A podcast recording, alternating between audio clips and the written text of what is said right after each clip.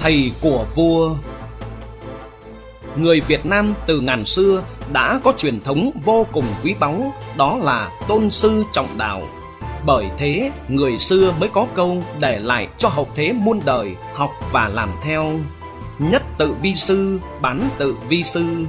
Câu này có nghĩa là dạy một chữ cũng đã là thầy, mà nửa chữ cũng vẫn là thầy vì thế, việc học sinh kính trọng thầy giáo là điều tự nhiên, bởi chính thầy giáo là người đem hết lương tâm, nghề nghiệp để dạy kiến thức cho học sinh tùy theo môn học và chương trình.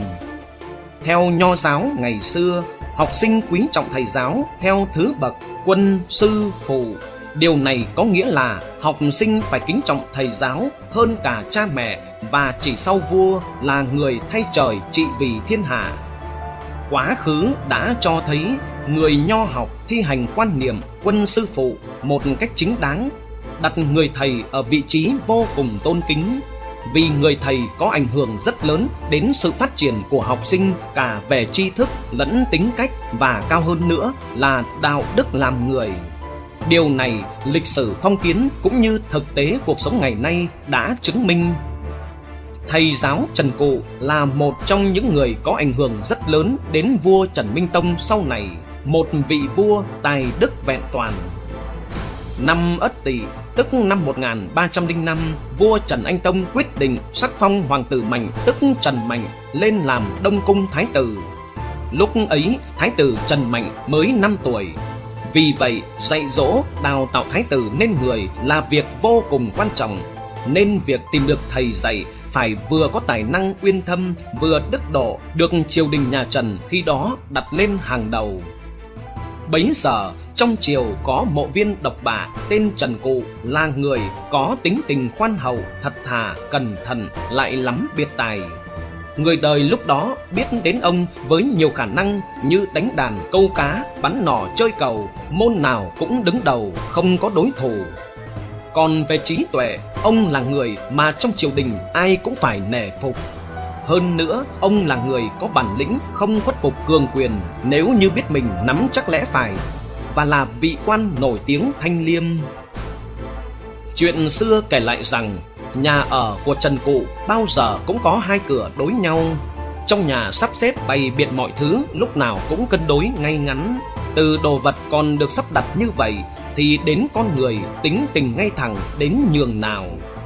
Không những vậy, mỗi khi ông đánh đàn đều luôn cắt đầu dây, buộc lại cho chặt rồi mới thưởng thức.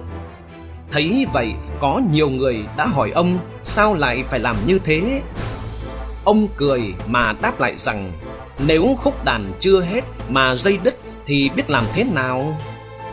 Nhưng không phải chỉ biết cầu toàn Mỗi khi tiếng đàn của ông vang lên, âm thanh trong trèo, dìu giặt lòng người, không ai nỡ bỏ đi khi khúc nhạc chưa dừng. Không ai dám nói câu nào vì sợ phá hỏng tiếng nhạc đẹp mê lòng ấy của ông. Tương tự với đá cầu, câu cá, bắn nỏ, môn nào trần cụ cũng rút ra được những nguyên lý riêng để có thể thực hiện một cách tốt nhất.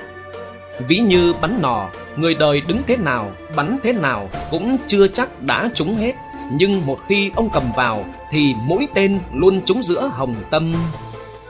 Trọng tài năng của Trần Cụ, vua Trần Anh Tông đã chỉ định ông làm thầy dạy cho Thái tử Mạnh. Được tin dùng, Trần Cụ hết lòng chỉ dạy cho Thái tử từ đạo lý, lễ nghĩa đến đạo làm người. Cũng vì thế, sau này khi lên làm vua, tức Trần Minh Tông năm 1314 đến 1329, rồi làm Thái Thượng Hoàng từ năm 1329 đến năm 1357 thì đều rất xứng đáng. Không chỉ biết lo việc nước từ chốn cung điện nguy nga, Trần Minh Tông còn không quản hiểm nguy sông pha chiến trường nhiều lần nam tiến dẹp loạn chiêm thành ai lao. Trần Minh Tông có lòng nhân hậu, biết tôn trọng nhân tài nên có nhiều hiền thần dưới trướng như Phạm Ngũ Lão, Trương Hán Siêu, Chu Văn An, Nguyễn Trung Ngạn, Đoàn Nhữ Hài và ông còn thường dặn các con tìm hiểu về các nhân vật lịch sử để biết điều đúng mà noi theo, biết điều sai mà tránh. Tất cả những đức độ khí phách tài năng đó đến từ một phần không nhỏ công lao dạy dỗ của thầy giáo Trần Cụ. Lời bàn Chính vì có một người thầy thanh liêm, uyên thâm và minh triết như Trần Cụ Nên vua Trần Minh Tông không chỉ có lòng nhân hậu, biết tôn trọng nhân tài Mà ông còn hiểu rằng nếu cố gắng trừng phạt những người khốn cùng sẽ khiến họ nổi loạn Ông cũng biết rõ chính quyền là một quy trình chứ không phải là một kế hoạch để giải quyết mọi thứ tới mức hoàn hảo.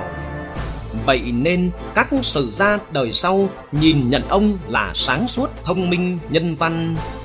Tuy nhiên do ảnh hưởng tư tưởng bảo thủ của nho giáo từ chính người thầy truyền thụ nên ông đặc biệt bảo thủ trong việc chống cự bất cứ một thay đổi nào đối với những gì ông đã thừa hưởng từ tổ tiên và ông cha để lại vì chính tư tưởng bảo thủ ấy mà ông luôn quan niệm rằng sự ổn định chính trị do tổ tiên ông gây dựng sẽ kéo dài.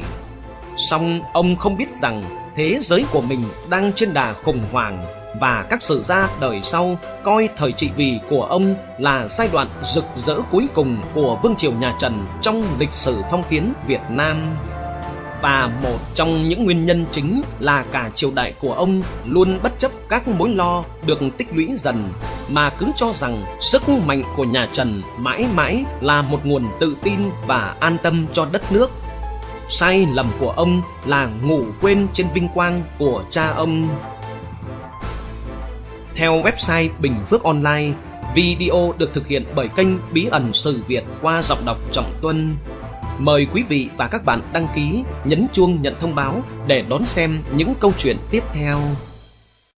Lịch sử bao giờ cũng ẩn chứa những bí mật, những sự thật mà không phải ai cũng có thể hiểu hết được. Hãy cùng lắng nghe những bản cùng ca bi tráng, những câu chuyện lịch sử chưa từng kể, cùng bí ẩn sự Việt khám phá những bí ẩn để suy nghĩ sâu sắc hơn về lịch sử và thêm phần vun đắp niềm tự hào dân tộc đăng ký kênh Bí ẩn sự Việt để đón xem clip mỗi tuần.